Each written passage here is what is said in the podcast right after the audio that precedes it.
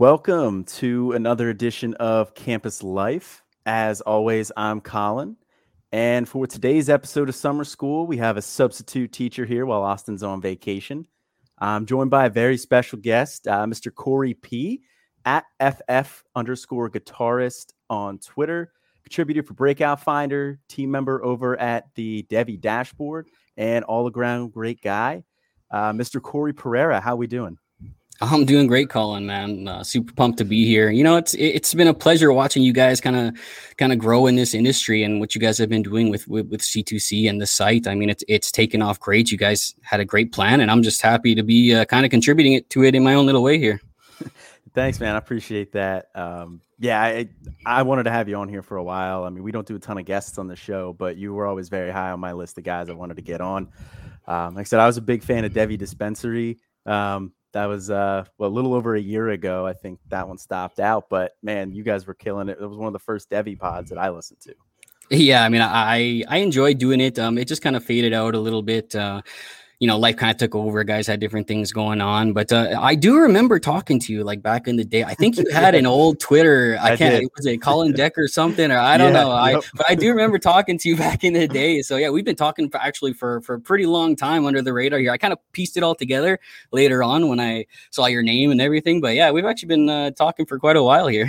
Yeah, yeah, we have. I had the uh, I had the old one. It was uh C Decker six one three. Yeah, yeah, um, that was it. That was like my personal one, and then like once I started um, writing, doing stuff with the site, um, I figured I should have like a fantasy Twitter here. Um, so kind of have I have three Twitter accounts now. Uh, well, two, and then the the the main site one that I that I helped to run. Um, but yeah, no, I, I can't believe you remembered uh, back in the day there. Yeah, I was. yeah, I remember. Hey, I, I don't get uh, back in the day. I wasn't getting too many interactions either. So I mean, you and Austin actually I remember back in the day. We talked about a lot of guys that are kind of breaking out now. So it, it's yeah. cool to see. Yeah, yeah. Um, now, well, this uh, podcast here is a part of the Fantasy Points Media Group, along with a ton of other great pods, including the True North Fantasy Podcast, the Play to Win Podcast, Dynasty Happy Hour, Injury Prone podcast with Dr. Edwin Porras, Dynasty Vipers, The Smoke Show, and the Fantasy Points podcast. You can follow all of them on Twitter at Fantasy Points Live, uh, or check out the Friday drops that recap the week in the Fantasy Points Media group there. Um, so Corey, let's uh, let's hop into some news here. We uh, it was a pretty busy newsworthy day here today. Um, Quinn Ewers did officially enroll at Ohio State. Uh, we were kind of expecting this. You know, rumors kind of broke about it last week here. Um, so, uh, with the, I know you're more of a Devy guy here. So, with the Devy take on Quinn Ewers, how early are you, you looking to take him in a Devy draft now that he is officially on campus? Yeah, I got to be honest. I'm a little bit uh, QB reluctant in in Devy, especially when they're super young. I you know, it's just my philosophy. I prefer to take somebody, take a chance on somebody coming a little bit sooner. You know, maybe in their in their junior year, their sophomore year, or something like that. You know, a guy from a guy who's, I guess he's looking at 24 now, but uh, it's just hard to take a guy that far away from me. I mean, uh, I will take a guy like I don't know, like like Caleb Williams or something like that, because you know he's he's lined up with OU. But I actually have questions about where Ewers is going to end up. I mean, because this is this is technically almost changing the college football landscape forever with this move in a sense, right? I mean, it was actually kind of set up really nicely for OSU where they had Stroud, they had McCord. Uh, those two were going to move on, and then Ewers was going to come in take over right away. But now you've got him, you know, coming in early, and now it's kind of put OSU in a tough spot where this kid's obviously going to want to start soon.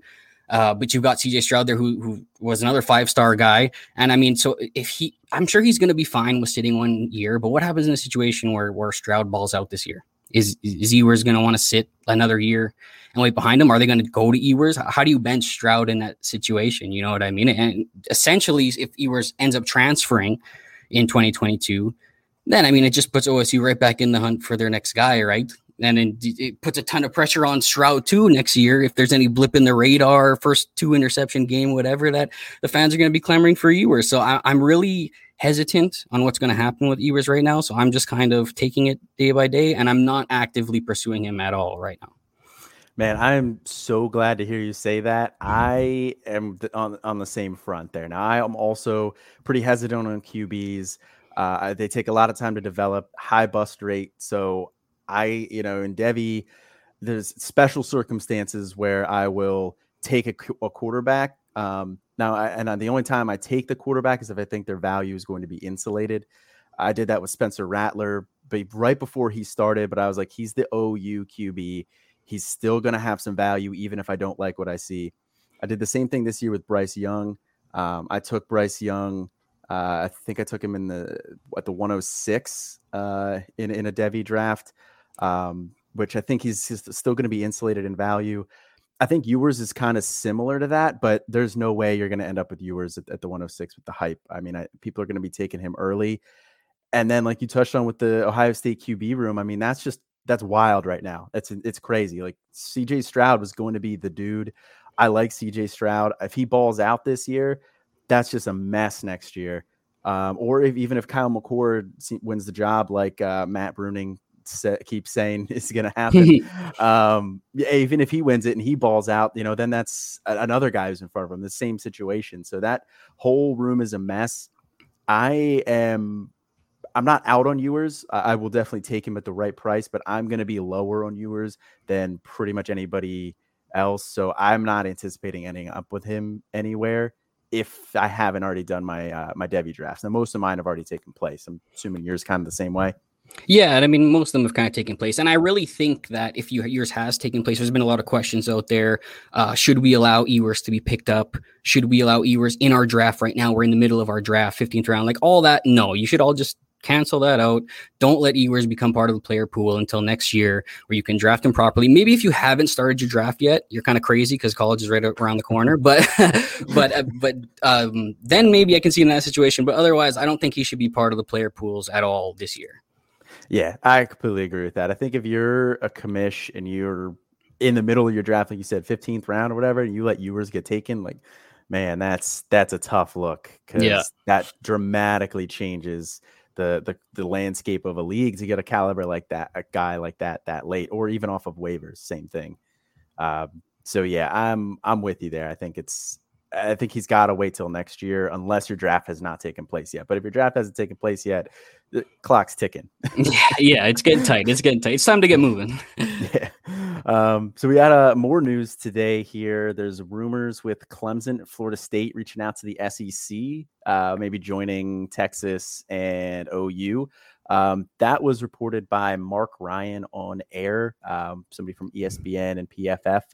Um, I don't know where this rumor is going to go, but it's looking like we're going to have like a mega conference with the SEC there. And man, that is that's just going to be wild. You're going to have Clemson, you're going to have Alabama, Georgia, LSU, Florida, Texas, OU, uh, all of these top tier teams. Sorry, Florida State, I don't really consider you a top tier team anymore. yeah, um, I think you're just kind of riding Clemson's coattails. SEC's probably looking for two more guys, and you're just kind of the next best thing in the ACC.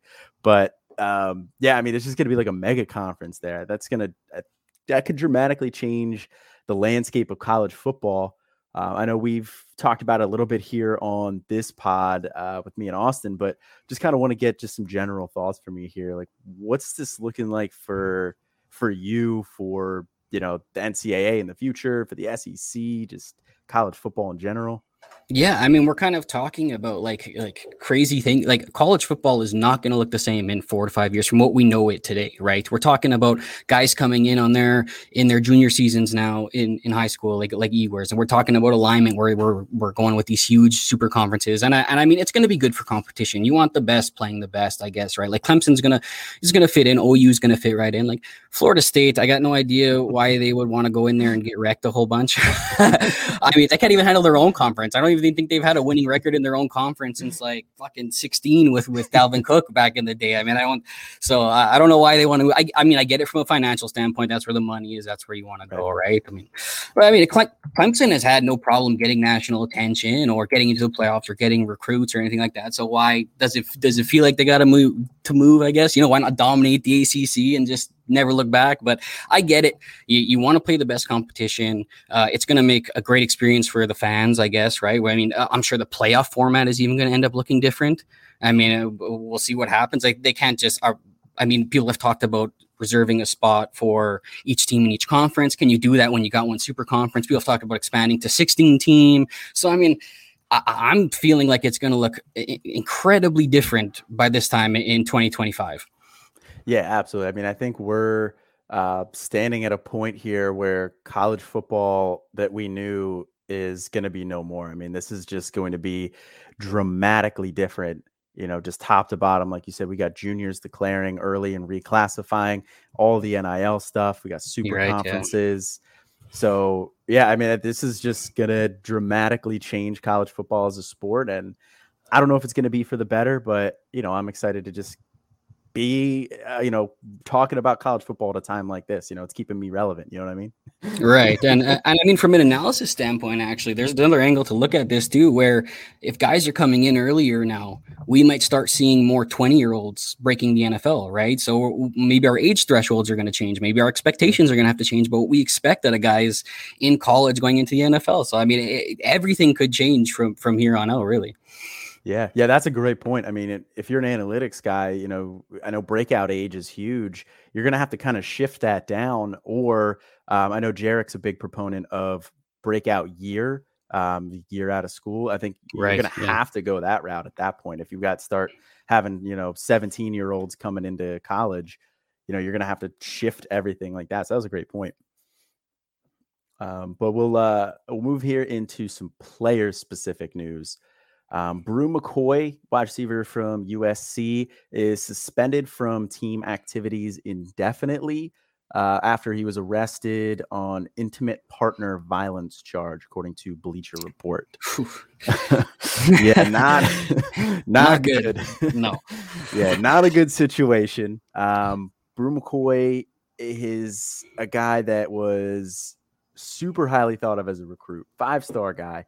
Um, originally commits to USC, then flips to Texas after the answers the transfer portal, then comes back to USC. He's kind of been all over the place, but he's a guy that I know a lot of people are still on out there. Is this spell the end for McCoy for you? Are you out on him now, or do you still hold out some hope here for that talented prospect? I mean, to be honest, I was never the biggest Bru McCoy fan. Um, you know, he did have a nice opportunity this year to earn a spot next to Drake London, but you know, he's kind of been on my a little bit of my my shit list ever since he kind of did the U the uh the USC Texas dance because something just didn't smell right there, right? It's almost like Zach Evans recruiting thing. You know, I always kind of have something just like, well, what was going on there? Why why did it take so long? Why is it such a hard choice? You know, maybe it was just an indecisive kid, you know, but something just didn't smell right, you know. but at the end of the day, when when I used to, you know, when I looked and studied Bru McCoy, I didn't find him that dynamic of a player you know and he kind of he kind of struck me as i know the, the athleticism was apparently there everything like that but he kind of struck me as a big bodied possession receiver and this is the type of receiver that the nfl is kind of trending away from right? So it, it did kind of give me worries and now he's got this off-field stuff. I mean i'm so out on mccoy. I mean i've never had a i've never had a, a, a share uh, I've never recommended anybody to have a share, so so uh, uh, I'm glad to be out on this. But but I am glad um, that it does give some more opportunity to the other names. You know, uh, Gary Bryant, uh, Austin's big on Michael Jackson there, who's been getting crazy hype this offseason. Um, the guy I work with at the Devy Dashboard, Brandon Lejeune, you know, he's big on Tahj Washington. He's been, he was a guy that I looked at this offseason who played at Memphis, was really talented wide receiver, you know, gave me some, um, I like I gave him a comp to Tylan Wallace, gave me some Tylan Wallace vibes. So I mean, uh, Jake Smith from Texas just just transferred there. So there's a lot of bodies who are going to be able to to take over this role. You know what I mean? I don't really think that anybody really gets affected uh, out of USC because um, it was kind of a mixed bag coming in already, right? The wide receiver room had a bunch of questions. We didn't really know who was going to start where or whatever. A lot of people assumed it was going to be Bru, but I mean, at the end of the day, I really only think this affects Bru and Bru owners because because it was undecided to begin with. Yeah, uh, I think that's uh, that was a great point. Uh, I'm I'm out on Bru McCoy. I was never really in on him either, so we're on the same wave same wavelength there. And I think, like you said, it, it opens up the opportunity for these other guys. Um, I, I as much as we didn't really like Bru, it was kind of seeming like he was going to be in line for one of those starting positions. Yeah, and and now it opens it up for Gary Bryant Jr. is a guy that I like a lot. I think he's going to have a really nice year, especially if they move Drake Jackson outside. Um, you know, I mean, Drake Jackson or Drake London uh, operated in the slot a lot last year. So if they clear him out and let Gary Bryant Jr. operate in the slot, I think that'll be great for him and his value.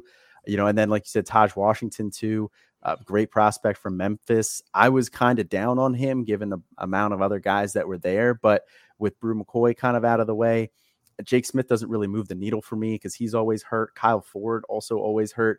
I think this opens up the door for Washington too. So you know, he's kind of stock up a little bit if any of these receivers are stock up.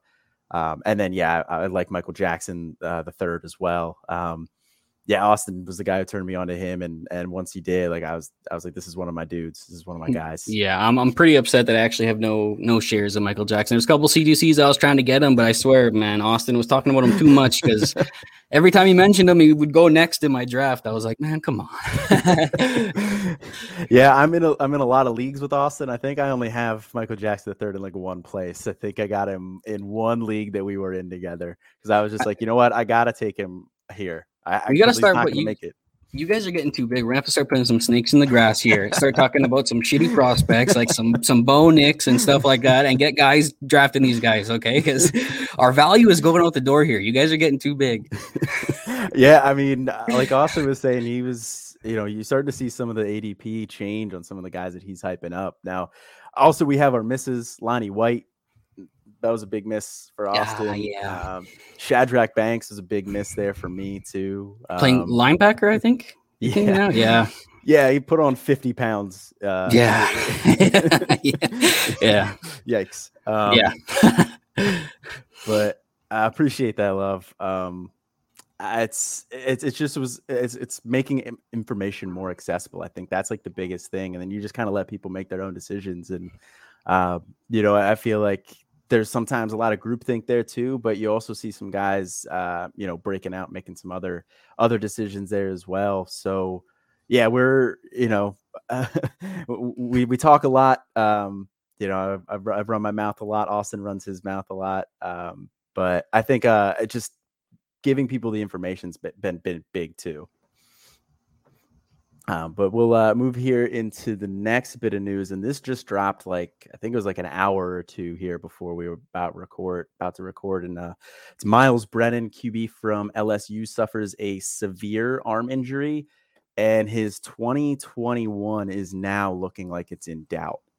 Uh, LSU was a, a QB battle that we were all watching here this uh, this fall. Um, wasn't decided in the spring between Myles Brennan and Max Johnson. They both looked good. They both split reps pretty evenly. Uh, Max Johnson finished last year strong.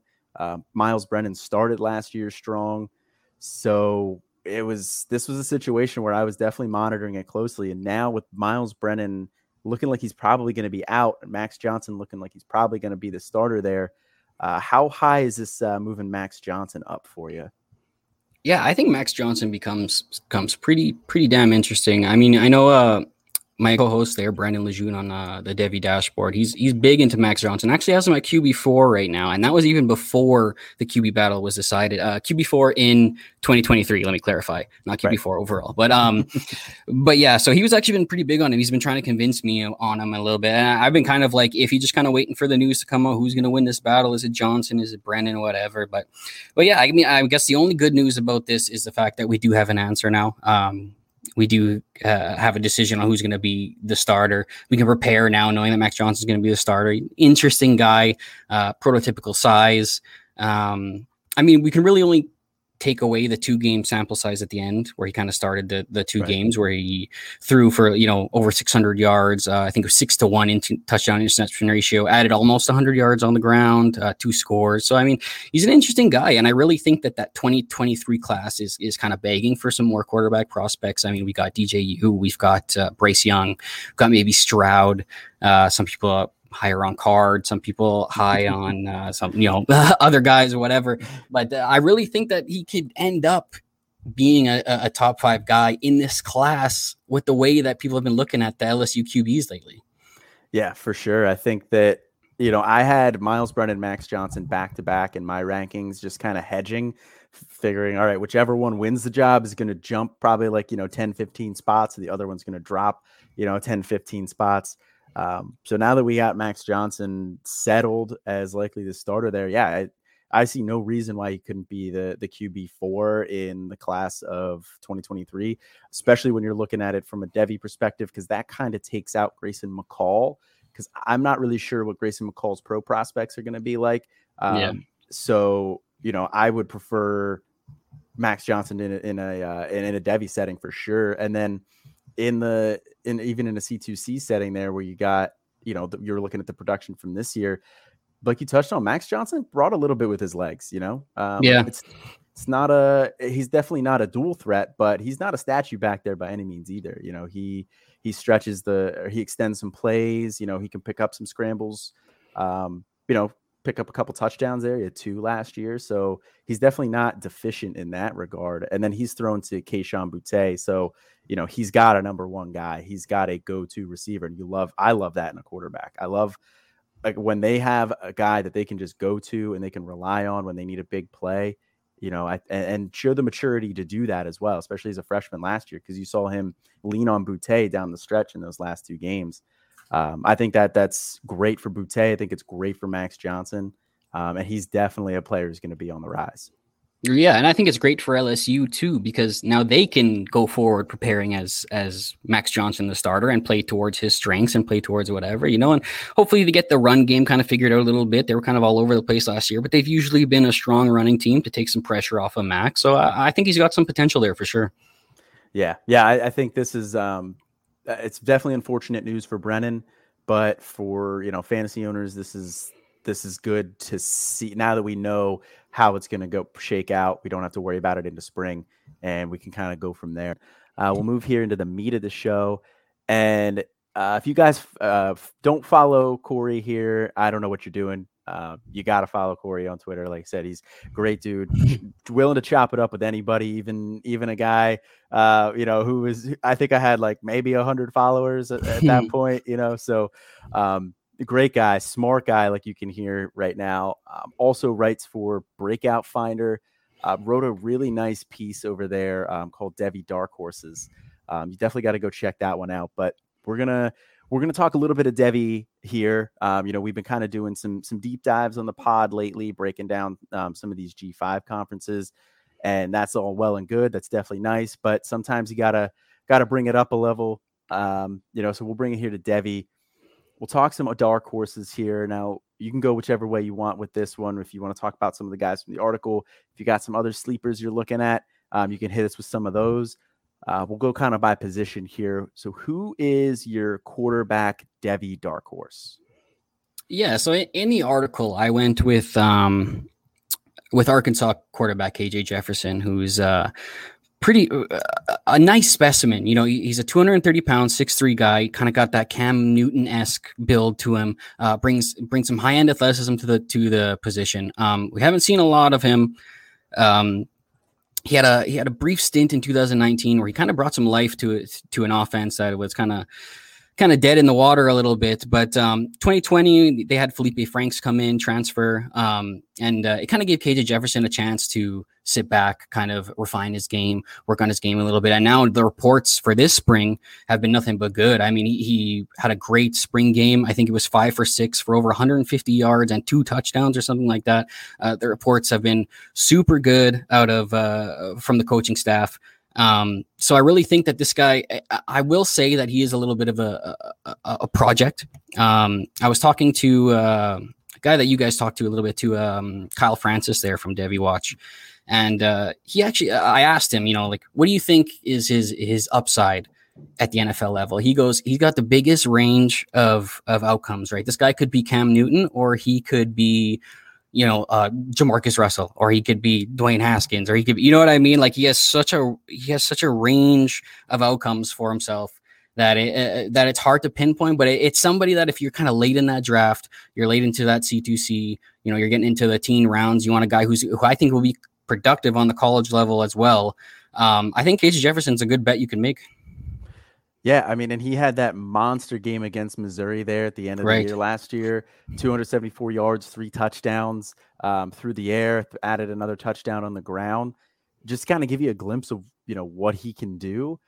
And I think that you know he's got Treylon Burks there too, so he's got that number one wide receiver. He's got that go-to guy, kind of like I touched on with uh, Max Johnson. Like I love, I love to see that. Uh, you know that makes me feel a lot better about their their production and their floor. And you know, yeah, like you said, he's got got a wide range of outcomes. But you know, when you're when you're looking for that that high end Cam Newton type guy, the type of guy who could be the QB one for a while at the NFL level, and I'm not saying he's better than Mahomes, but you know when he brings that dyna- um, dynamism with his legs, you know that's that's tough to tough to compete with.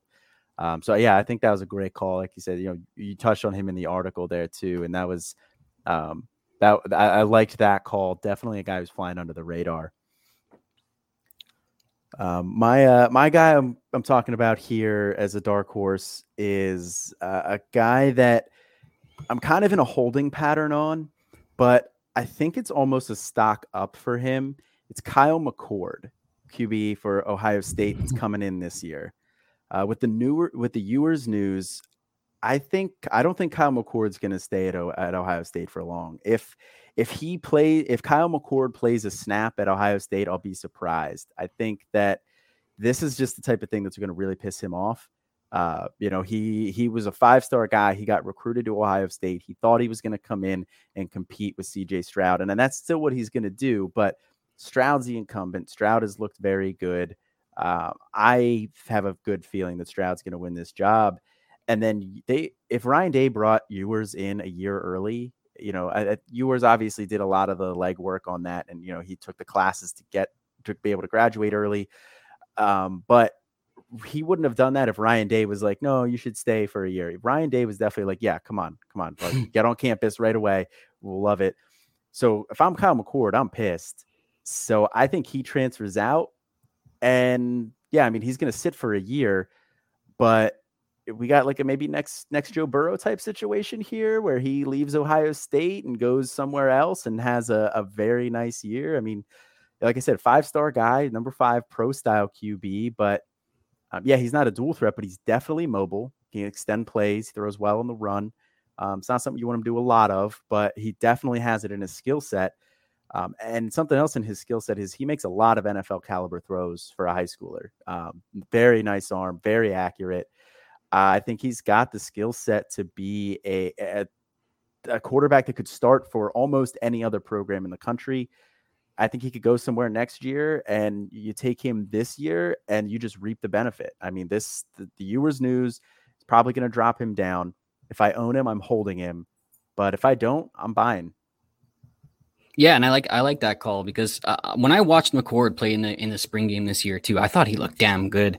I really and I'm a big CJ Stroud fan too. I mean, I actually wrote an article way back in the day uh, on on the guy uh, when he was still just a recruit. Um, so uh, I've actually been following CJ Stroud for quite a while. But but yeah, uh, like you said, McCord's got a lot of talent. He can start for a lot a lot of freaking teams in college right now. So and like you said, I mean, it, it's kind of funny because OSU looking like this this packed room of quarterbacks. And now, if you look and CJ Stroud starts, and then they go to him next year, and Ewers wants to transfer, then McCord wants to transfer. I mean, you're looking at a team that might not even have a quarterback or one in the plan, at least heading out of 2022. I mean, they're going to be right back on the hunt again if if Ewers starts talking about that uh, that transfer. But well, yeah, I like that McCord call, and I I really think that he could excel in a lot of different places. Yeah, I think like I said, I think I think it's with this news, it's definitely creating a buying window here. Um, but we'll move here into your running back. Um, who is the uh, the the Devy dark horse here for at running back? So I, I went with two guys here in the article, um, but I didn't really want to talk about Re'Mahn Davis because uh, uh, he's getting a lot of hype out there. Um, Matt Bruning does a lot of talk about him already. Um, Matt Bruning does a lot of talk about a lot of guys. yeah, yeah, which is a good thing. I'm glad I found another Davis truther out there. Um, but just, you know, just quick topics on on that guy. You know, Vanderbilt's lost their two leading their two uh, leading rushers from last year. Uh, Re'Mahn Davis is coming into Vanderbilt, tra- transferring into an SEC program from Temple. Uh, had a crazy freshman, or not crazy, had a very good, productive breakout freshman year and uh, things are looking up for him there. But uh, I'm gonna go with a guy from Pitt, um, and it's gonna be a uh, Israel Abanikanda, um, a running back there. Um, you know, uh, he didn't do that much last year. uh, he, he kind of seemed like a raw guy, very raw athlete. He was he was a freshman last year. I think he you know had like a three point something yards per carry, maybe only twenty three carries. Um, you know, I think Pittsburgh's rushing attack ranked fucking 13th out of the 15th, I think, in the ACC last year. You know, so it, it was pretty low. But I mean, uh, Pete, uh, I, I don't know how to say his last name. Maybe you got this for me. Narduzzi, Narduzzi? Yeah, Pat Narduzzi. Narduzzi, yeah, Pat Narduzzi. Okay, yeah, Pat Narduzzi or whatever. You know, he really came into this year trying to make the run game, you know, a focal point of trying to get it back on track. You know what I mean? And uh, uh in the beginning of the year, he was trying to maintain that uh, Vincent Davis, I think, led them last year, was was going to retain the job this year. But I mean, Israel came in and just kind of kind of flashed a lot, and he kind of pulled back on those comments r- r- right away. You know, uh, there's even a quote here from him. He says, you know, well, not so fast. I shouldn't say stuff like that. I sit there and declared that, and then all of a sudden, Izzy's coming on super strong. Vince is a good back, but Izzy is getting after it. There's a battle going on there. So, I mean, th- this guy came in, he's impressing already. He had a 10 pounds this offseason. He's been working on pass protection, he's been working on his pass catching. And, you know, it, it's getting your runner's legs under you once you get into the college level. A lot of guys, the transition isn't as easy for a lot of people, right? Where uh, maybe the second year, everything's kind of slowing down for the guy, and, and it's it's going to work out well for him. And I mean, he's been the most impressive back on the roster um, in the spring game. He took six carries for 77 yards.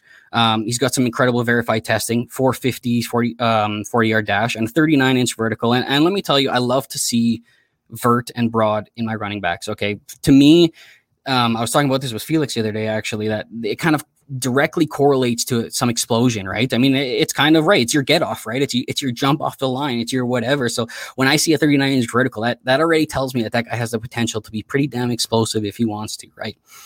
And uh, you know, he was the former uh, Elite 11 MVP at running back. Um, you know, he's got this unique blend of size, explosion, and power that you know that the Panthers have sort of been missing, I think, for for quite a while now. So. Um, I think Pete even uh, uh, compared him to Le'Veon Bell the other day. So I mean, uh, uh, the hype is is getting pretty big for this guy, and I think he could be a sneaky, sneaky riser in a 2021 season. Yeah, I mean, I'm I'm just uh, upset Austin's not here to listen to you hype up a guy from Pitt. I know, I know.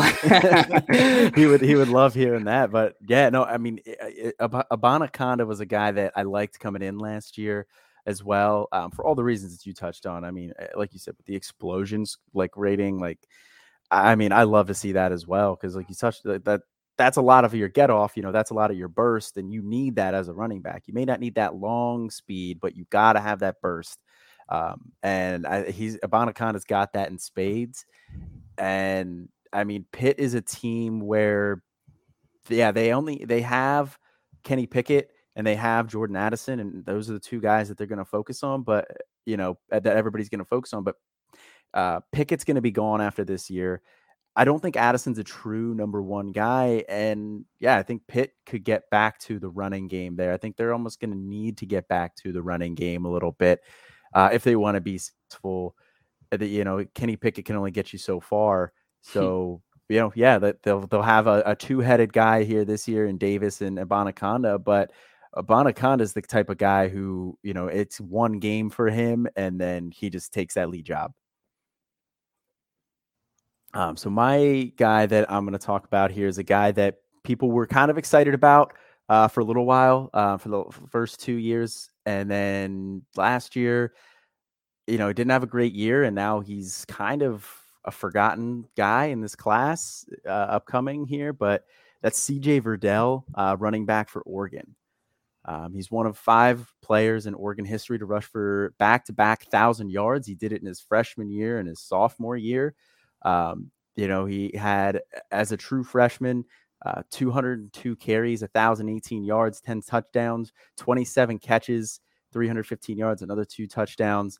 Year after that, he improves um, 1,200 yards, only eight touchdowns. You know, drops in the catch department as well. But um, you know, this past year, 2020, uh, the Pac-12 had a really weird year in general. Um, they, you know, they didn't start until November. Uh, you know, most teams only played five games, some played four. Uh, so it's hard to get much of a sample size from that. But, uh, you know, if you box score scout CJ Verdell, you see the way he ended. You know, obviously he had a disappointing year, but he started the year just where he left off 2019. He had 20 carries for 105 yards and a touchdown against Stanford, two catches for 30 yards against Washington State. He had 18 carries, 118 yards and a touchdown, five catches, 36 yards. Uh, then he kind of got banged up a little bit for the rest of the year. You know, he dealt with an ankle injury. Um, you know, he didn't play in the bowl game. So people kind of forget about him. But, you know, minus that ankle injury, he started off the year hot again. Um, and in, in a weird COVID year, he probably wasn't going to hit the third thousand yard season in a row with only playing five games. Would have been kind of tough. But I think that he's the type of guy that, like I said, he was kind of hyped up early, and people are just forgetting about him right now. But he he brings a little bit of everything to the table. Um, you know, he's he's a great runner. He's very patient. He's got nice receiving chops there. Um, I, I question his contact balance a little bit, but I think it's you know he's still a kind of guy who can run through some tackles here and there as well. His athleticism is is fine. It's nothing great, uh, but I, I, wouldn't say he's a worse athlete than Breece Hall, um, you know, guy we were talking about earlier. So I think he's fine athletically. I think he's going to have a really nice year this year, especially with Joe Moorhead uh, there at, at as OC now. Joe Moorhead has a way to just get the most out of his running backs. And, uh, you know, he brought Kylin Hill into relevance before he kind of faded away. He had Miles Sanders and Saquon Barkley uh, as running backs. So I think CJ Verdell is going to have a really nice year this year. Yeah, and I, I, I, like that you mentioned that too about the contact bounce because that, that, that was probably one of my things I, I was kind of surprised with. I thought I remembered him having a little bit more, and then when I went to go mm-hmm. look back, it kind of it kind of struck me off balance a little bit. I mean, I I thought he brought a little bit more power to the game, but but you're right. I, at the end of the day, this guy seems like a guy who is an all around talent. Right, can catch well, can can run well. Maybe not the the quickest burner, maybe not the best lateral agility, but he does have some lateral agility. Let's not mm. let's not say he doesn't have any because he actually looks pretty good out there moving around sometimes. But uh, the, the, way I kind of pictured him, um, I'm I'm a little bit lower for sure. Uh, the way I kind of pictured him in this class was kind of you know it, it's kind of funny because same coach, whatever, but but was like the Kylin Hill of this class, a guy who was very good at everything and maybe didn't quite excel at any one thing. What like what what was his trump card? You know what I mean? Like what what is what CJ Verdell going to bring that no one else is going to bring to this game? You know what I mean? And, and so I'm kind of lukewarm on him, and I'm hoping that he can bounce back this year after kind of a weird year last year. Yeah, like I said, I, I think this is a class where you know we got Breece Hall, we got Isaiah Spiller at the top. We love those guys. After that, it's pretty muddled. Some people are in on Eric Gray. Right. I think he's being overrated a little bit here. Me too. Um, you know, and then after that, it's it's kind of open. So you, you're right. See, he doesn't really bring any one elite trait to to the game, but he does everything well. Jack of all trades. I think he's a guy who's going to have. I, I, could see him getting like day two draft capital, probably later, maybe like end of the round three, um, because he's got good size as well. You know, we don't need to worry um, about his size there like we did with some of the guys in this class. I mean, he's 5'10, 210 um, as it's what he, they have him listed at in Sports Reference. So, you know, we we worried a little bit about some of these other smaller guys from this class, but I don't think we have to, or from 2020, like Kenny Gainwell. Uh, but we don't have to worry about that with Verdell. So I think that he's the type of guy who's just going to get on a roster. He's going to stick, and you know, maybe he gets a chance to to get a starting job here at some point. Uh, but we'll uh, we'll move into wide receivers. Um, and I I really like I really like the first guy that you called out here in in your article. Hmm. I like them. I like them both, but the first guy is one that I, am definitely been interested in here. So uh, I'll, I'll let you I'll let you run with both of these guys if you want. All right, yeah. So so that's that guy's that you're talking about there. I, am pretty sure that's Milton Wright out of Purdue, right? Yes, sir. Yeah, Milton Wright. He's a he's a damn good player, I think. And, and I mean, you look at Purdue over the last couple of years, and they're they're getting some NFL uh, attention. You know, you look at Rondale Moore going in the in the second round of drafts. Uh, David Bell, who's probably maybe maybe not but he's being mocked in the first round. At least he's going to be a high pick you know right? And maybe milton wright is that next guy to step in you know and this, this guy's 6'3 200 pounds uh, highly ranked four star prospect. And and you know more missed some games in in uh, in 2020 with with a little bit of injuries. And uh, he averaged over five catches uh, 70 yards a game and he found the end zone twice in that three game span. And i mean that those those numbers on average don't look too well but when you actually look at a two game sample size where he went over the 85 mark or 85 yard mark twice And then even in one performance, he had a six catch, 100 yard, one touchdown performance against Illinois. So, I mean, uh, this guy assumed a role right away when Rondale was out. And if you look at him back in high school, um, he was a very versatile player. Uh, he played on both ends of the ball. He was he played on defense. Um, he's one of the he was like one of the leading tacklers on the team, I believe, and um, he rushed the ball 400 yards and and seven touchdowns, I believe, and and was playing receiver. So I mean, you're you're talking about a very versatile athlete who I think could could fill the role that Rondale Moore is leaving here and, and be next David Bell here and get some NFL attention. I mean, he is a junior. So there's a chance here that this might be his only year coming into this year, and I mean that's great for the analytics, I guess. Uh, it might not be as productive as you hope, but if let's just say he does stay uh, into 2022, we're talking about a guy who's probably going to be atop the depth chart, very pass happy system, and uh, definitely going to be raising his stock to maybe be in the first round next year with the rest of these guys. Yeah, absolutely. I mean, like you touched on with the system, Purdue can support two wide receivers. I mean, they yeah. did it with Rondale Moore, they did it with David Bell. Uh, I think they could do it with Milton Wright. And Milton Wright is the type of side speed specimen that everybody dreams about. I mean, this right. dude was one of the the top sprinters in his high school. Same with or uh, in, in high school uh, when he was there. Uh, it was same with jumping as well. Um, you know, he was an all around track athlete, and he was getting recruited by Bama. Um, you know, yeah. anytime Bama wants a receiver, you you got to pay attention, and they wanted him. I, I mean, he, he chose to go to Purdue. Um, you know, so we'll we'll see how that works out for him. but you know, I mean, a wide open opportunity there in Purdue. Uh, I think David Bell's going to be the guy this year, but Milton Wright is going to be a very nice complementary piece. And uh, you know, if he does leave after this year, that's better for analytics purposes. But even if he sticks around after that, I think he's going to have a really nice year as a senior when David Bell heads off to the NFL. Um, and then my uh, wide receiver here, I have Marcus Rosemy-Jacksaint, uh, wide receiver for Georgia. Nice, I like that call. Thanks. um, yeah, I mean everybody everybody likes to look at Burton. Um, who I, I do think he's going to be the number one guy this year. Now that Pickens is probably out all year, um, but Marcus Rosemy-Jacksaint was a higher rate of prospect coming out. He's a high four star guy, number eight wide receiver in the 2020 class. Uh, he's got the size, 6'2, 195. Um, he has good athleticism. I ran a 4.59 at the opening in, in high school with a 3.97 short shuttle and a 36 and 9.9 inch vert. Um, he's got extremely good short area quickness, like you can see from that short shuttle. Um, good enough long speed.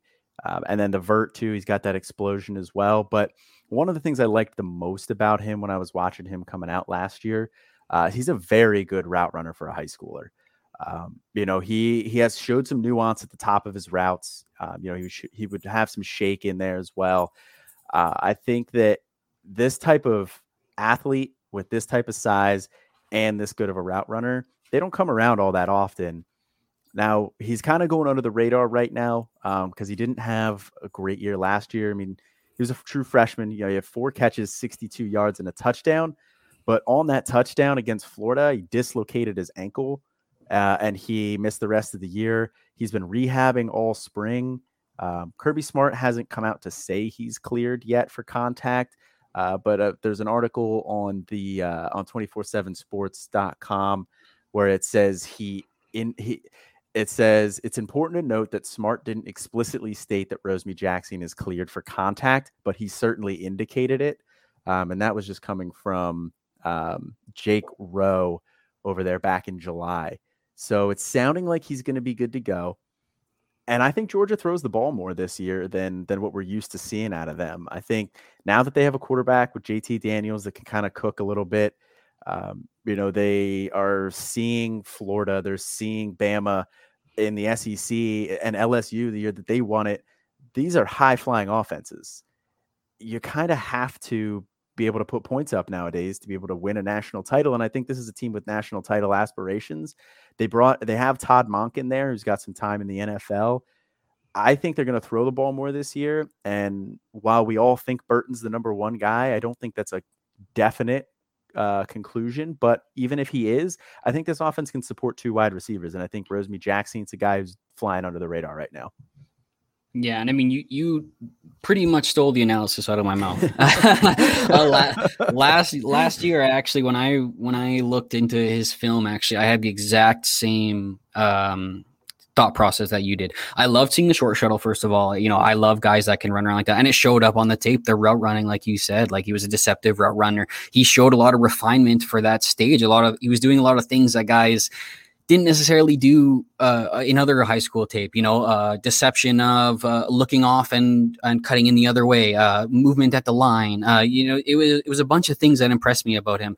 Um, he did have the injury, and then I do think that the room is more crowded a little bit than than people when I made at least this year like I think Kearis Jackson is gonna is gonna have a strong role.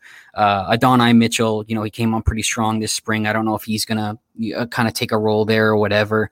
Um, and then of course you've got Burton, who I, who I love. I think he's gonna be a, a superstar. I really do. I think he's he's he's exactly what the NFL is looking for nowadays. Um, but I agree with you. I do think that that UGA is going to throw a lot more this year, and, and with Todd Monken and, and a healthy JT Daniels. I mean, we're talking about a guy who wasn't even ready at the beginning of the year last year. Uh, was barely ready in the middle of the season. They were even questioning if they were going to play him or whatever. And it was a guy who said that he wasn't really comfortable. This is the first year that he said he's even felt relatively healthy and relatively good to, to go out there and, and be comfortable and, and be who he is. You know what I mean? Which is a high five star prospect who a lot of us loved when he came out. So I have a lot of hope for for UGA. I am a, I am a closet uh, dogs fan. So so go go dogs. Um, so I hope that I hope that you're right, and I do agree with you. I do think they're going to throw a, a, lot more, and I think they're going to be. I hope, I hope that Kirby can finally come out of his his old ways, and I hope we can finally see some high flying offense from these guys. Yeah, I mean they certainly have the pieces for it. Um, you, you're you're uh you're Canadian, right? Correct. Okay, gotcha. You have that Minnesota Vikings logo there, so I wasn't sure if you were uh, from Minnesota or Canada or Canada. Um, so as I was gonna say, if you're from Minnesota, uh, rooting for UGA, uh, I know. See, that's that's the best thing about being Canada is I can just get to choose whatever the hell I want. I don't get, yeah, I have no allegiance to to a. I'm telling you right now, this is this is this is the only thing that gets hard sometimes when I'm talking to guys in the states about colleges, and they go, "Oh, well, they're close to these guys," and they're well, I don't know anything about about USA geographically. I'm not going to lie to you, I have no idea. so so yeah, so when guys are saying, "Oh, they'll be close here," realignment is good here, I'm like, I don't know, man. I don't. I'm just going to pick a team I like, which was the Dogs at the time, and I just stuck with it. So so yeah yeah, it's a, it's a weird combo, the Minnesota and Georgia, obviously, but uh, I've grown to love it. So I, I love that. I mean, I I live in PA, Pennsylvania there. So I mean, like a lot of people assume that I would be Eagles, Steelers fans or PA like Pennsylvania teams, one or the other, because there's in every sport. But uh, outside of Penn State, uh, which I, I, grew up like 30 minutes away from there, so like I have a pretty close connection with them. But outside of Penn State, I don't really root for any PA teams. Um, you know, Falcons fan, Dodgers for baseball, Blues for hockey. Um, I was a big D Wade guy for basketball. Um, oh, nice. So I'm kind of floating around now. I don't really have a team yet, but I, I, loosely root for the Heat. But yeah, I'm all over the place, and I mean, I I, I live in the U.S., so you know, yeah. I don't have an excuse. I think once I think too once we become like a little more on the analyst side of things, it's hard to keep your rooting interest for one team. I find that yeah. too. You know, I'm like watching the Vikings, and yes, I, I love the Vikings, and I'm always going to want them to win. But at the same time, I want my fantasy guy on the other team to do good. So yeah, Vikings just like let them run for 200 yards quick if you don't mind. Like you know, so it's kind of hard to battle between the two, but what you really want. But you know, the Vikings are always true in my heart. That's my number one team. The Dogs, I'm a closet dogs fan. I, I, I, you know, maybe I could care less if they win or, or lose sometimes. You know, I love the talent they have on their team sometimes, and you know, I, I, it's just somebody that I've, I've, I've hooked my wagon to. I guess we all got to hook our wagon to somebody. Exactly, exactly. And, and so you said you were in the uh, the central time zone there. So you live like near Minnesota. I do. I'm, I'm, you know nothing about away you know nothing about U.S. geography. I know nothing about uh, Canadian geography. I know where Toronto is. Uh, I know where Quebec is. I know Edmonton and Vancouver are out west. I don't really know much about in the middle. Yeah, so you're talking about everywhere but me, I guess. Yeah, I'm, I'm from I'm in uh, Winnipeg, Manitoba. There, yeah, we're about six okay. hours away. Yeah, so Winnipeg Jets, NHL. So if you know that, okay. uh, and yeah, and the uh, if you're near Manitoba, Manitoba Moose for the AHL. Oh yeah, the Moose and the Blue Bombers won the Grey Cup two years ago, man. Our, our okay. football team. So we got some talent here, man. We got some talent. yeah, but honestly, it's not the same. I really do prefer the NFL game or the American game. At least I, I like the four downs. I like the everything. You know, three downs. It just takes a lot out of the game, a lot of what you can can do. You know, I, I don't want to go all, all, the way down that road, anyways. But I do. I really enjoy the American game, and I've I've connected with it a lot. Nice. Um, all right. Well, we'll go into tight end here, uh, and I mean, I'll start off by saying I don't really have a tight end that I think is like a Devy dark horse. The closest thing would be Theo Johnson, fellow Canadian. Yeah. Uh, but I think he's he's starting to get some hype here, so I'm not really sure he will qualify. Um, so I'll I'll kick it over to you here for a tight end. Right. I mean, my guy's getting some hype too. I mean, especially on the NFL draft analyst side of things, not so much on the C2C They've been a little bit slow to catch up to this. But um, my guy's going to be Will Mallory out of Miami. And I mean, um, this guy's had to patiently kind of wait his time behind Brevin Jordan. Uh, they both came in as freshmen. You know, uh, injuries or one thing or another led to Brevin Jordan kind of taking the lead and becoming like the main guy there, which which is fine. But people forget how great of a, a prospect Will Mallory was. I mean, a four star prospect. Um, legit size at uh, what was his uh, 265 and 65 i believe is his size. Uh, big boy um, excelled in hurdles, excelled in track in in uh, in high school. Um, actually took home titles in hurdles and titles in, in the 400 meter, I believe. So I mean, this guy's had to patiently wait his turn behind uh, behind uh, Brevin Jordan, but now really it's his chance. And we kind of saw during a three week stretch there without Jordan last year, and uh, Mallory kind of took the took the lead. He went for 187 yards and three scores in that three week performance. So, you know, I, I mean, evaluators started to take notice. Uh, his teammates were taking notice. You know. Um, if you look if you look kind of around hard enough, you can already kind of see that he's getting the national attention. I think uh, PFN had him rated as a, ta- a top tight a top 10 tight end uh, nationally for 2021. He was dubbed uh, one of the top five draft prospects by Sports Illustrated of Miami. And he's featured in CBS's top 100 prospects for the draft in 2022. So, I mean, this guy is getting a lot of buzz more so on the draft analyst side of things. And yet I'm still seeing him going more towards the 18th round, 19th round, 20th round in C2C drafts. And I really think that if you're, you know, tight end is such a hard position to hit on. Like, I mean, we're not we're not masters here. There's so many different ways to go. At I mean, there's not even a proper like analytically, we can't even find a proper age threshold. We can't find the proper production threshold. It's tough to to match up with it with a tight end. And uh, really, you just got to throw some darts. so I'm going to take a dart on the on the athletic Will Mallory and hope that he can become a top five tight end in the 2022 draft. Yeah, I mean that's that's exactly why I don't really have a great tight end for it because, like you said, it's it's difficult to project tight ends. It's difficult to find like some of the metrics. I mean, we want athleticism. That's exactly what we want, and that's what uh, Will Mallory has. He's got more athleticism than what people think.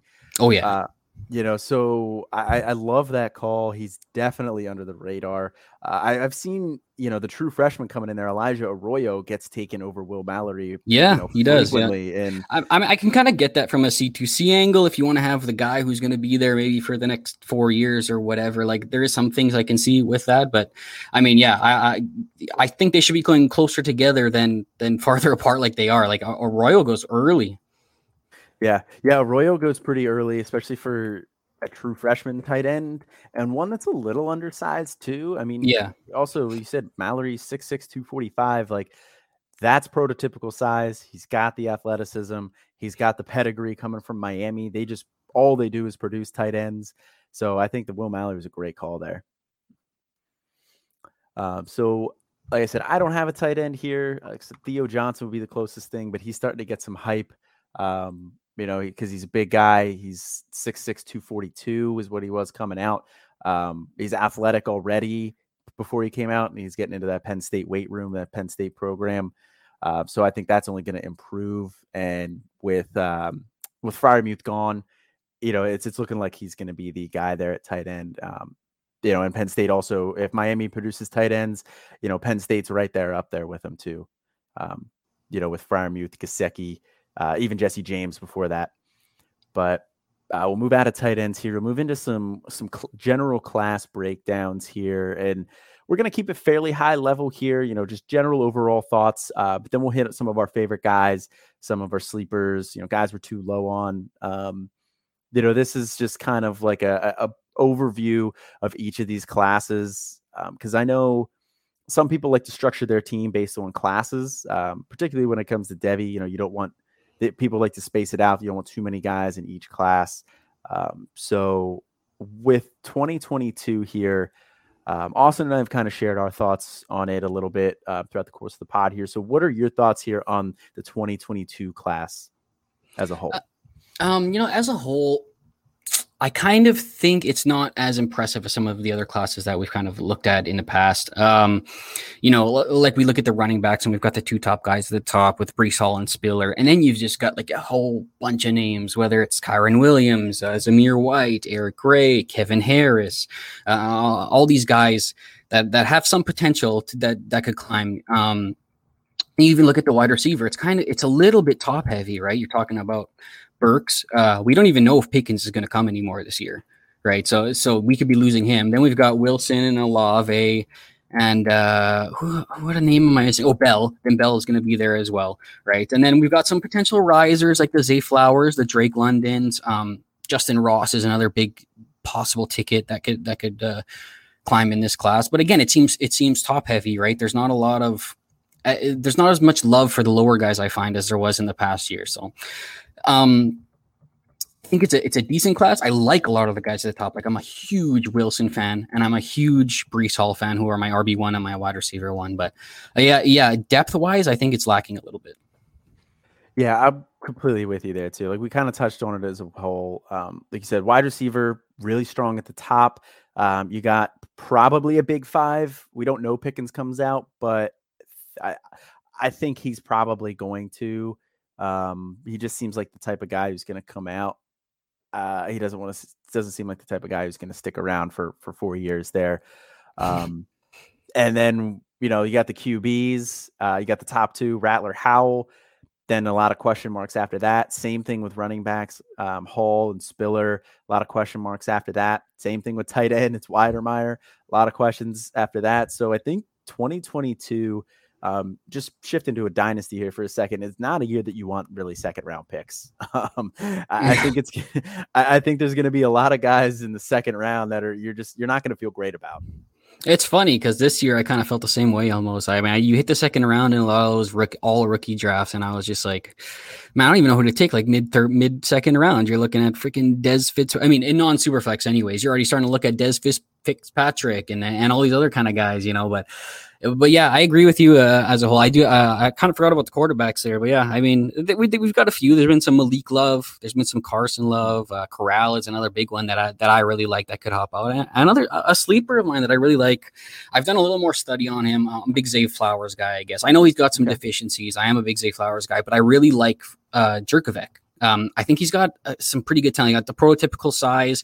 Um, it, it's a it, he he started a lot of games slow. It's almost like he was kind of just trying to get his feet under him. And then by the end of the game, he almost had a completely different quarterback sometimes. You know, he's a great guy who worked kind of uh, out of structure. He was great uh, on the run or on the fly. And then if w- those scripted plays in the beginning, it was almost like he wasn't he wasn't the, the greatest with them. You know, he was almost better when his back was against the wall. But you know, I I finished my my kind of study on him this past week or two weeks ago, and I, I gave him a comp of Carson Wentz.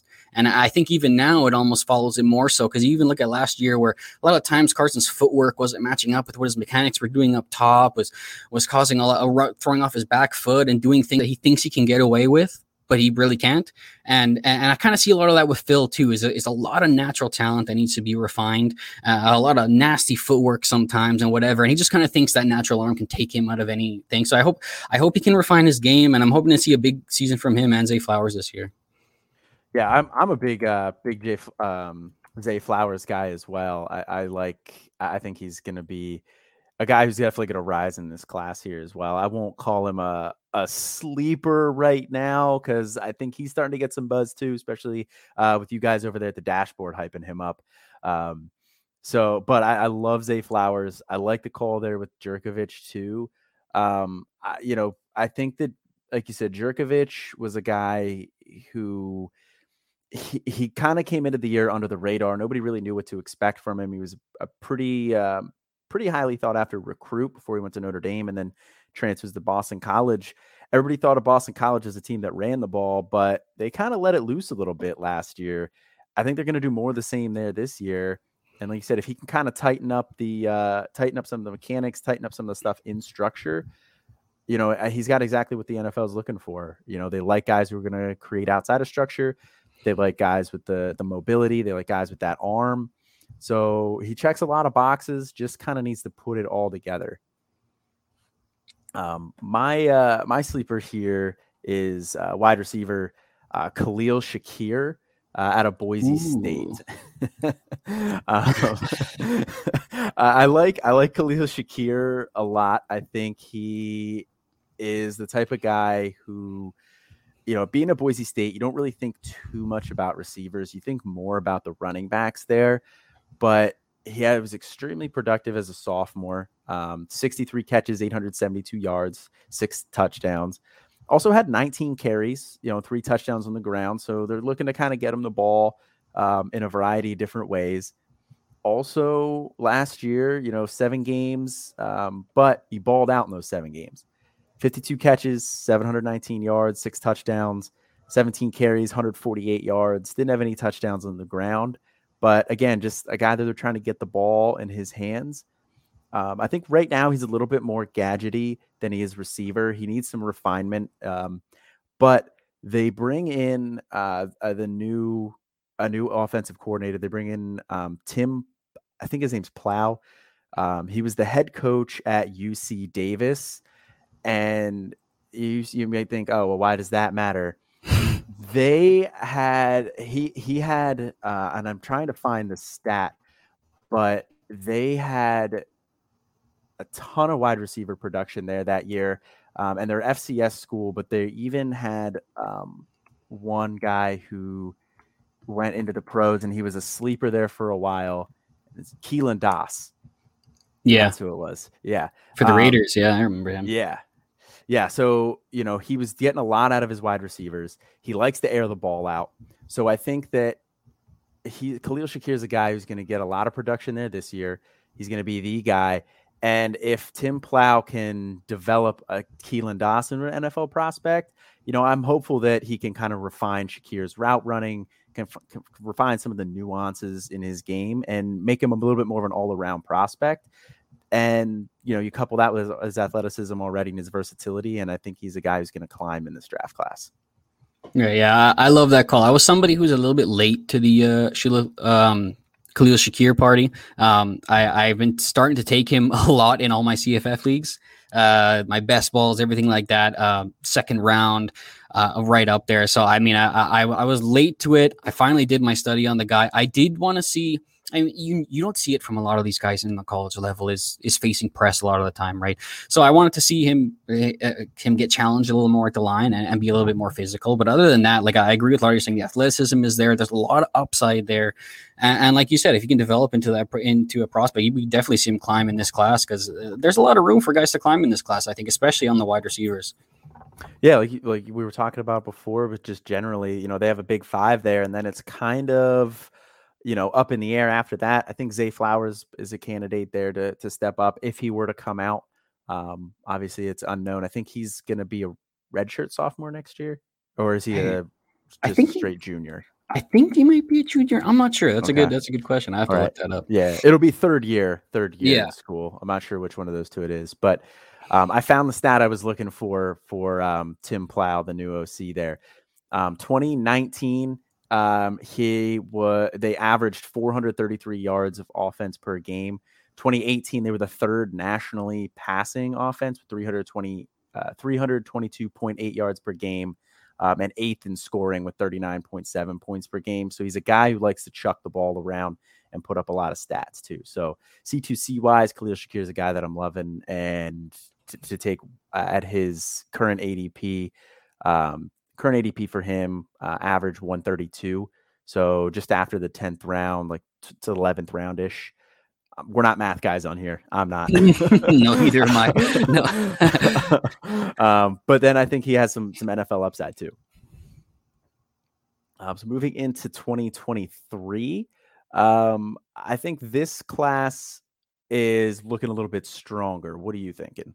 Oh, I definitely agree. I mean, this one, I, I, people don't like when we we say it, there's a lot of people when I when I've posted on Twitter or whatever that they told me, "Oh, calm down, it's so far away, whatever." But this this is the the one class that's probably going to compare to the 2020 class, I would say, in regards to at least running backs. And I'm trying to remember who the wide receivers were now. Um, but but regardless, I think it's going to be the one of the best classes since 2020.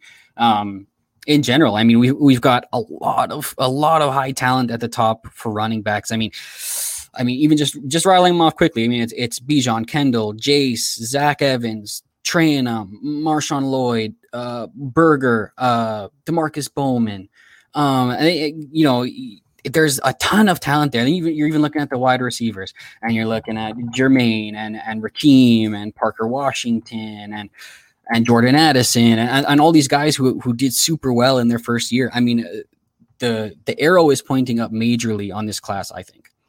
Yeah, I I completely agree. I like you said, everybody is always like, oh yeah, everybody always says wait till next year, but I think this is truly a year where you know, if you don't have an early pick in 2022 for Devy or Dynasty for the rookie picks, however you guys break that down, whichever leagues you're in. But if you don't have an early pick, you know, I'm I'm kind of out on the rest of the guys for 2023. I want all the picks. Uh, yeah, these these guys it's looking very very strong. You ran through all those running backs.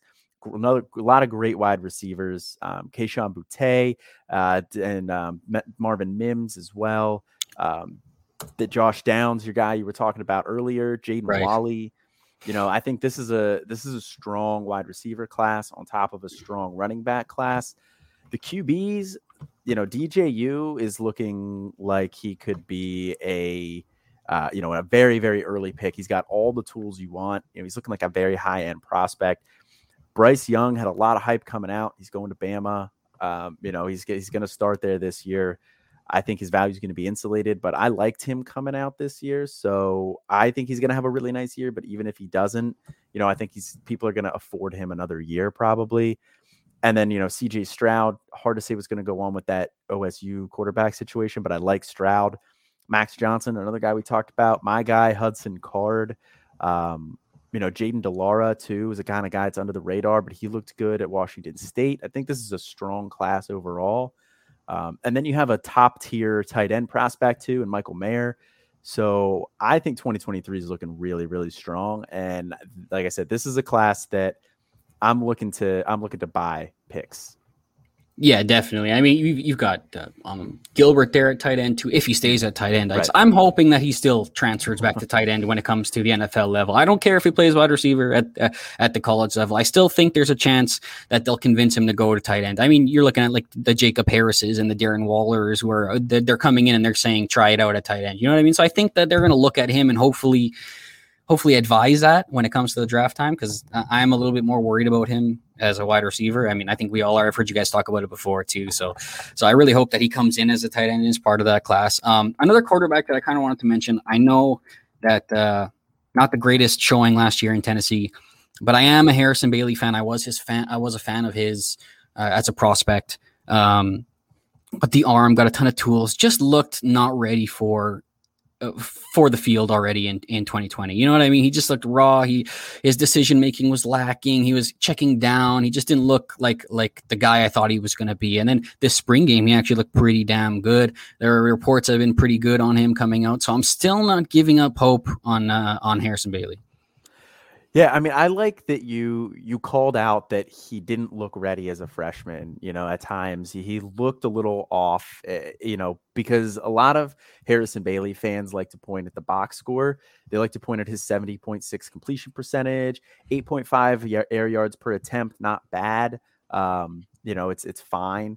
Uh, at 578 yards through six games, but you know he really only started two games because they kind of had right. Jared there, and you know kept going like, back oh, to him, and like I don't understand what yeah. was going on there. But yeah, I mean, you should never go back to Jarrett Guarantano. No, no, they should have realized after his first three years there that he was not the guy. yeah, um, but I like the Harrison Bailey call because you said he's getting more buzz here this uh, this spring. You know, the the QB situation there's still pretty unsettled with being Josh Heupel, brand new coach. You know, he doesn't have any ties to any of these guys. He brought in as many transfers as he could get his hands on because he just wants somebody to step up, um, you know, and improve themselves. And if it can be Harrison Bailey, he's going to take a huge step forward this year in value because Josh Heupel quarterbacks put up numbers.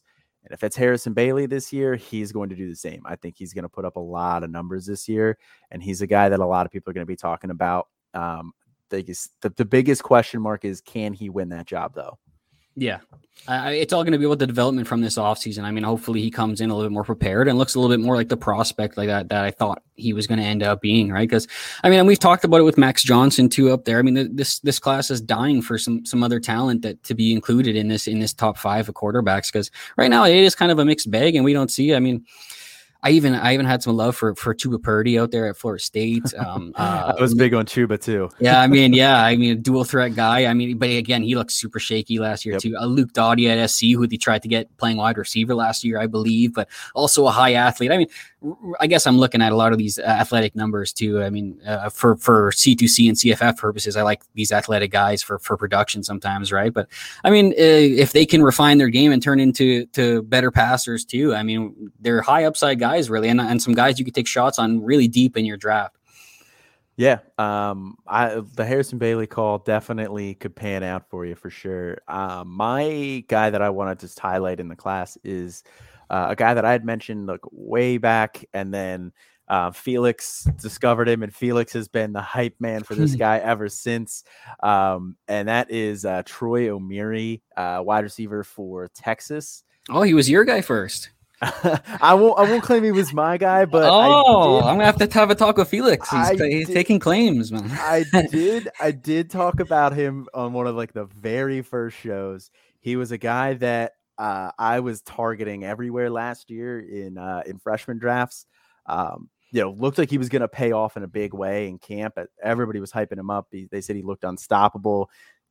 Then he tears his ACL, uh, mm-hmm. misses all year, so that's tough. Uh, but all reports are good coming out of camp. Um, you know, it's he's gonna be he's gonna be there. You know, he was he was looking pretty good here uh, all all throughout the spring and into the summer and he's just a kind of guy that has everything you're really looking for there. I mean, he's got he's big body guy, 6'3, uh, 206, who's recruit high high recruiting pedigree there. I mean, he was only number 43 wide receiver in the class, four-star guy, but Bama wanted him, Texas A&M wanted him, Arizona State wanted him. He had 31 offers, all power five, so highly sought after guy for being a number 43 wide receiver overall. Um, athleticism numbers were a little bit lacking. I mean, he ran a 4.69 40, but I think he's the type of guy who can improve upon that. Uh, the vert was a little low too, 32 and a half, but he's the type of guy who uses his size extremely well. And then that Texas offense is just looking for a wide receiver. Uh, Jake Smith transfers out. Jordan Whittington is a guy who's he's kind of smaller. He's a little bit more gadgety, a little bit more of a slot type of a guy. Um, and they have nobody on the outside. And I think that he's going to step up. He's going to have a big year this year in a Sark offense.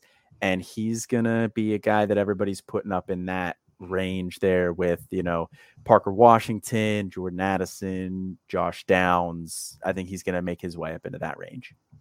Yeah, and I, and I, love the fact that they got Sark there because it feels like they've had a bunch of talent on that team for almost so many years, and, and it's they've been unable to unlock the potential of these guys. You know, like it's it's just we've been kind of always saying, why aren't you playing this guy more, or why isn't this guy breaking out more, or whatever. So I like that Sarkisian is there. I'm hoping that he's going to help these guys break out.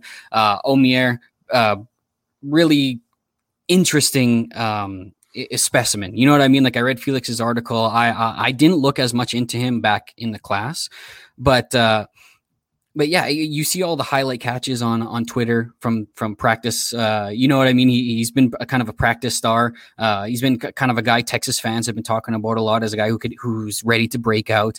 Um, you know, they still got Joshua Moore there. I guess he returned, so mm, he's probably going to be yeah, he's going to be a, a guy that uh, sees a little bit more uh, work there. Pretty good, solid amount of work. I do really like Whittington. I mean, I loved him when he came in as a running back. Yeah. Um, if you remember him, you know, in high school when he was playing both sides of the ball, um, I, I mean, I think in his championship game, his final game in high school, he was defensive MVP, offensive MVP, like like 11 tackles, six touchdowns, over 300 offensive yards, like it, it, it, catching the ball, rushing the ball. I mean, and not only that, when he bulked up to 222, I think was his first year too. And I was like, we're talking about a 220 guy who can catch the ball and he's going to be in the backfield. Like I'm all over this. I drafted him everywhere, like everywhere that I could, I could possibly draft this guy. And it just hasn't come to fruition with the guy. First of all, he's made of glass apparently because he keeps getting injured all the time, especially when things are lining up for him. When Jake Smith is injured, or whenever somebody was injured, or for him to get in there, like he just hasn't had a chance. And then even, you know, Keaontay Ingram gets injured and he didn't even have a chance to get in there because he was too busy being injured. So he lost his chance of being a running back, converted to the slot wide receiver. So, I mean, with Jake Smith gone now, I'm hoping that Whittington can kind of uh, show some stuff a little bit. Um, I, I, love the, I like the size. I like his his ability. Um, I still got a small hope that maybe he's going to be Antonio Gibson and come in as a running back into the NFL. but I mean, yeah, well, we'll see. We'll see what happens. You know what I mean? I I, I think he's he's a he, he's a a guy I like to take a little bit later in drafts, but unfortunately, he has been rising a little bit into like the higher teens. I guess ever since Jake Smith uh, Jake Smith left. I've even seen some even before round 10, before double digits picks on him uh, here and there. So, yeah, I mean, Omeire and Whittington are the two guys I'm definitely looking at. I'm not huge on Moore. I think he's a good player for them. I think he's he's solid. He's going to be productive for them. But but Omeire and Whittington are the guys I'm looking for for upside there.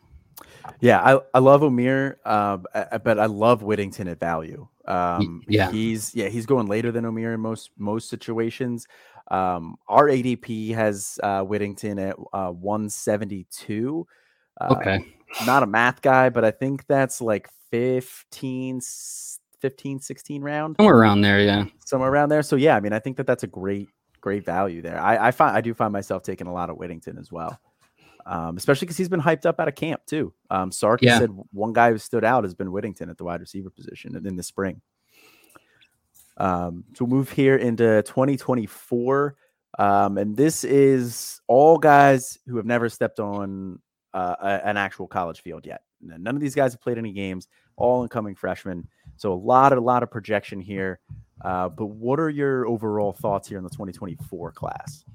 Uh, yeah, I mean, I, I haven't done my full eval on the 2024 class. There's still a lot of guys um, you know, you guys are crazy over there moving on to the 2022 class already and all this stuff and having the rankings. I'm like, man, I'm, uh, you know, you guys make me feel behind, honestly, but, but they make uh, you feel behind too. Yeah, man, they are grinding over there, but, um, yeah, uh, so I, have looked at a, a, few names. I'm not. I don't think I'm ready to release like a top ten at any position yet. I'm not super sold on anything, but there are guys that I'm drawn towards. Right. I mean, I, and I won't beat a dead horse here with TreVeyon Williams. I mean, everybody. I mean, TreVeyon Henderson. Uh, everybody loves him uh, for good reason. This guy had some of the best high school tape that I've seen uh, recently. I loved his vision and instincts. I know a lot of people want to talk about his athleticism and whatever, but one of the one of the biggest traits to me when I'm looking at a running back is their ability to uh, dissect the line and and uh, find their hole and, and, watch how things develop and be able to work ad lib and be able to adjust if that hole closes and where you're going to go and where what you're going to do right um TreVeyon, like to me,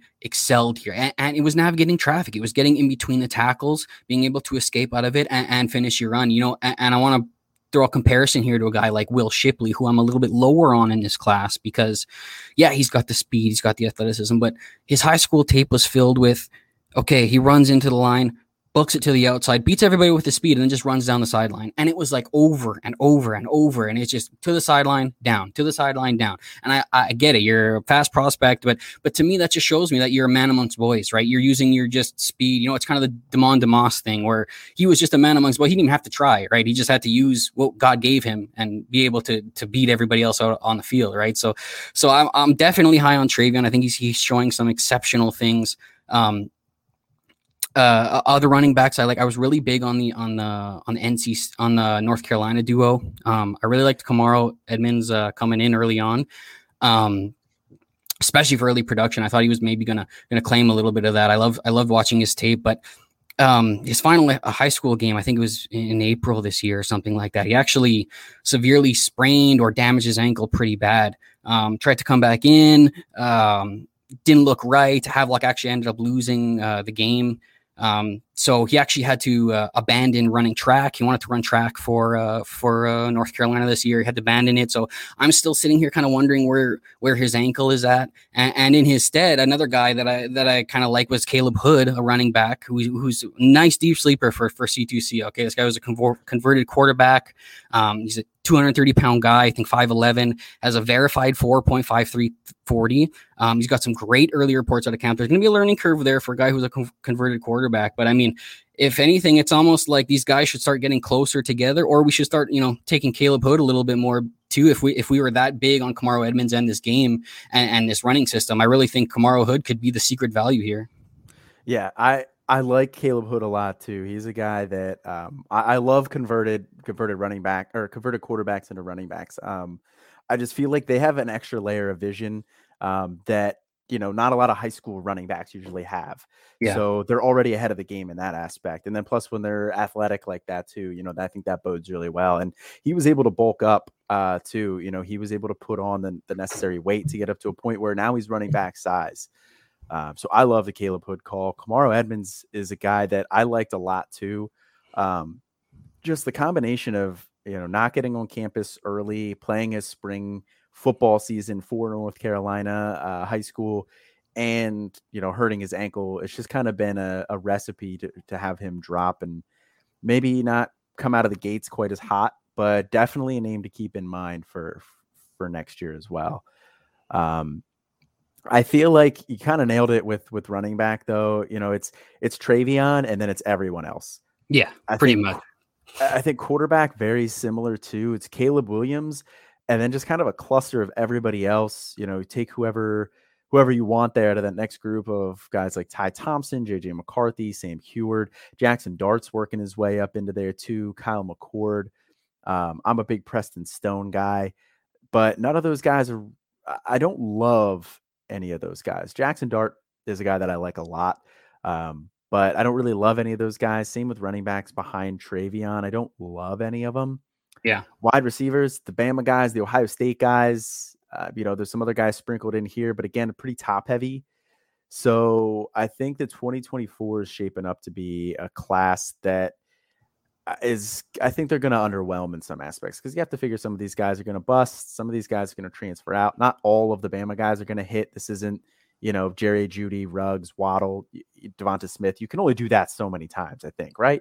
Right, right. I, I, I 100% agree with you there. I mean, and you look at the classes. I mean, especially you look at LSU and you look at at Bama, and they, have each got like like three guys coming in, three three or four guys, whatever. So it's like we still need time to decide to to, to see who's going to come up, who's going to go down, who's going to get injured, who's going to maybe transfer, who's going to whatever. So all you can do right now is a lot of projection. You know, 2024, very hard class to rank. I know. I mean, I know that. Um, me and Austin been a long time on a Hall as number one. I mean, I remember last year I actually got him got some shares last cycle because I have a few Devy leagues that allow you to take whoever the hell you want. You can take a guy in middle school if you wanted to. So when he actually committed to Bama, I I was pretty early in in the recruiting cycle last year. I took him in a couple of leagues, so I'm actually pretty sitting pretty in a couple leagues with him as like a I think he was a fifth rounder in a depleted draft, you know, like five or six right. years down the road. He was a fifth rounder. So I mean it was it was like a throwaway pick. It was it was nothing. And now I've got a guy who's going, you know, in the second round of startup. So I mean I, am pretty happy there. I'm pretty pretty happy with Agiye Hall. I, I, he's the one guy that I am feeling very strong about. Um, he's been able to make an impression, uh, and we love to see that, right? We love to see a guy who's able to make an impression with a lot of other talent there. I mean, uh, the Traeshon Holden is no is, no uh, slouch either. You know, you got Slade Bolden still there, and I know you got Jameson Williams coming in as well. So it's it's going to be hard to see what kind of impact he has. And then you still got uh, Metchie there, but but seeing a Guille already get a lot of this hype, it's making me feel pretty good about him having at least a role this year. You know, maybe he's like a Jaylen Waddle freshman season where he's like the second leading receiver or something. You know what I mean? But um, he is the one guy that I'm pretty big on, and, and the only other guy that I am hitching my wagon to a little bit here is out of the LSU trio is Chris Hilton. I know I've seen a lot of guys uh, coming on to him a little bit more uh, slowly throughout the process, but again, it's it's just the athleticism. This guy was a high jump uh, state champion. Um, track uh, uh, track titles as well in the 400 uh, i think in the 100 too um, even just recently i think he just won state titles coming out of uh, uh, coming out of this year in, in both those things. So I, I, actually see a lot of garrett wilson in his game especially with that leaping ability. Like you see him go up and get it. That was one of the things i loved seeing from garrett wilson back in the day watching his tape is just like he explodes into the air. You can tell there's a lot of explosion there, a lot of vert. Like I wouldn't be surprised to see if these guys hit, you know, 40 inch verts by the time the NFL comes around. So, I mean, uh, those are the two guys I've hitched my wagon to on the wide receiver side so far, at least. And and with with the quarterbacks, like you said, it's a lot of names that, and I still have to do a lot of study on these guys. I mean, the only thing the only thing that I'm taking right now is Caleb Williams early because all you're guaranteed right now is you take Caleb Williams and he's guaranteed to go up in value next year. You have no loss of value at all. There's no way you're going to lose value because he's not even going to play a freaking down unless Rattler gets hurt, right? And just by virtue of being the next OU quarterback, and Rattler's going to go first, and these guys have all gone first. His value is going to already spike up. He's going to go from wherever he is to a first round pick. You know what I mean? Or it's going to at least hold steady. You're not going to lose value. So that's the one guy I'll be in on for this year if I am going to take a guy that far in the, at the quarterback position.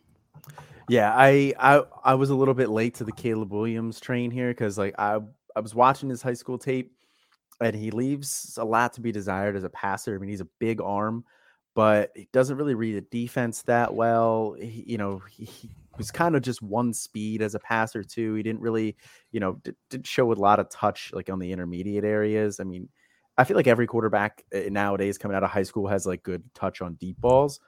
But mm-hmm. I want to see guys kind of vary his speeds in the intermediate area. I want to see him kind of lofted over linebackers. You know, I want to see him be able to take something off of it and not just throw a fastball. And I yeah. feel like that's what I saw out of Caleb Williams. So, you know, he was, was very, oh, he was very reminiscent of uh, of Jalen Hurts, really. Yeah, yeah. When I when I was looking at that, I, you know, I was thinking about his NFL future. I wasn't thinking about the Lincoln Riley effect. And like you said, he's not going to lose value. So right, yeah, and that's the only thing you're guaranteed that even if you don't think that he's going to stay on your team forever, even if you're not planning on on keeping him, whatever, there's no way that value is going to go anywhere. You'll be able to move him next year or move him mid-season or whatever. I mean, you just tell somebody he's the next OU quarterback, and they'll want him. You know what I mean? Yep. Yeah, exactly. Um, so I think that is gonna do it here for us tonight, man. This was this was a lot of fun. I had a lot of fun tonight, man. I thought I felt like the convo just flowed. Like this was this was great, phenomenal guest. You got to do more pods, my man. yeah, hey, I appreciate you having me on. You know, I've been uh, I, have been working myself slowly into getting a little more pods, you know, uh, getting myself out there. I still fumble over my words a little bit here and there, but uh, but I'm enjoying it. I love talking with guys like you, um, your whole crew over there. I've really gotten to know a lot of the guys from Campus to Canton as you guys have kind of come up. You know, I was actually talking to you all separately before all of a sudden I realized you're all in one group together. And I'm like, holy crap, doing like some big things. So I mean, you guys are doing amazing things over there. Can't thank you enough for having me on, and it's been a blast, honestly. Thanks, man. I appreciate that. Um, so, you know, you, you talked a little bit about what we're doing here, man, but you're doing a ton of great stuff too there over at the Devy dashboard, over at Breakout Finder. Um, tell us a little bit about here what you're working on here, quick. Yeah, I mean it's been it's been a busy year for me. Um, I'm moving. I'm getting a house built. I just had a kid. Uh, my job is insane. If anybody out there knows how what, what concrete cutting is, uh, you know, like the lines on the road. I find it's like 80 hours a week, 85 hours. It's insane, but but it makes a lot of money and I love it. Um, but I'm trying to get back into writing. Um, I just released my annual sleeper list. We we we uh, kind of touched on it here a little bit uh, in the middle of the show um, over at Breakout Finder. Uh, I'm also putting out a lot of different articles out there. Um, stock market for Devy players who are going up and down um, small school prospects. So head over there, check it out. Uh, last year's sleeper list, we hit on Treylon Burks, and we got Kylen Granson, who ended up getting drafted, who's getting some hype this year. So, I mean, maybe I can hit on somebody good again. Go over there and check it out. And uh, other than that, I've been busy with uh, the Devy dashboard. Uh, just came on board with Brandon Lejeune and Britt Sanders, two of the guys, who, uh, two guys who I've had the pleasure of getting to know over the last two years. Britt is a very, very smart dynasty mind. Um, Brandon is a very smart guy. Uh, I've been I was listening to him long before I was even thinking about becoming an analyst in this in this thing. I uh, I think he was my most played podcast for a long time on my uh, Spotify. Um, so it, it's a it's uh, it's a dream come true to be working with him because I just love talking with guys who who know their stuff. Um, love to just watch the game from different angles. Don't have don't have an ego about them. And these guys are are truly like that. And I really enjoy working with them. So we've got a couple videos out there: Devy sleepers, Devy sells, Devy buys. Uh, we're doing film work. Uh, we looked at Kevin Harris. We looked at Drake London. We looked at Zay Flowers. Head over to the Devy Dashboard YouTube uh, channel. Check out all the scouting there. See uh, what we think on these players. And uh, yeah, follow me on Twitter at, at FF Guitars for uh, whatever NFL draft, Devy, or just to talk, whatever. I'm always down to talk. Yeah, you are, man. Like I said, you one of the one of the first guys I really interacted with on Twitter. I, always appreciate that. Never forget that. You guys, you know, like I said, Devy Dispensary was one of my go-to pods for a while. Devy da- uh, Devy Deep Dive for Brandon Lejeune was too. You know, I was those were my two big first Devy pods that I got into. Uh, so you know, you guys, I utmost respect for what you guys are doing over there at the Devy dashboard. Um, constantly pumping out content, great content, great community over there. Those YouTube videos, second to none. Um, so you know, thanks again for hopping on, man. I, I really appreciate that. Um, just two things quick to touch on here on our end before we head out. We uh, Campus the Canton crew is going to the uh, fantasy sports, the fantasy football expo on the 15th. Uh, we're going to be presenting. Uh, we have a, a, table there. We're one of the sponsors. So definitely, if you're going to the expo, check us out, connect with us. Uh, you know, we'd love to just talk shop with smart guys like Corey. Uh, you know, anybody else out there. Corey, you going to the expo at all? I'm not, man. You know, in Canada, nah. we're having a little more trouble getting down there right now with uh, this COVID and everything. So I'm locked here, but uh, maybe one year I'd love to get out there. Fair enough. Next year, I'll see you next there. year. Next book year, it. man. Yeah, book, book it. it. Yeah. you heard it here first. Corey is coming to the expo next year.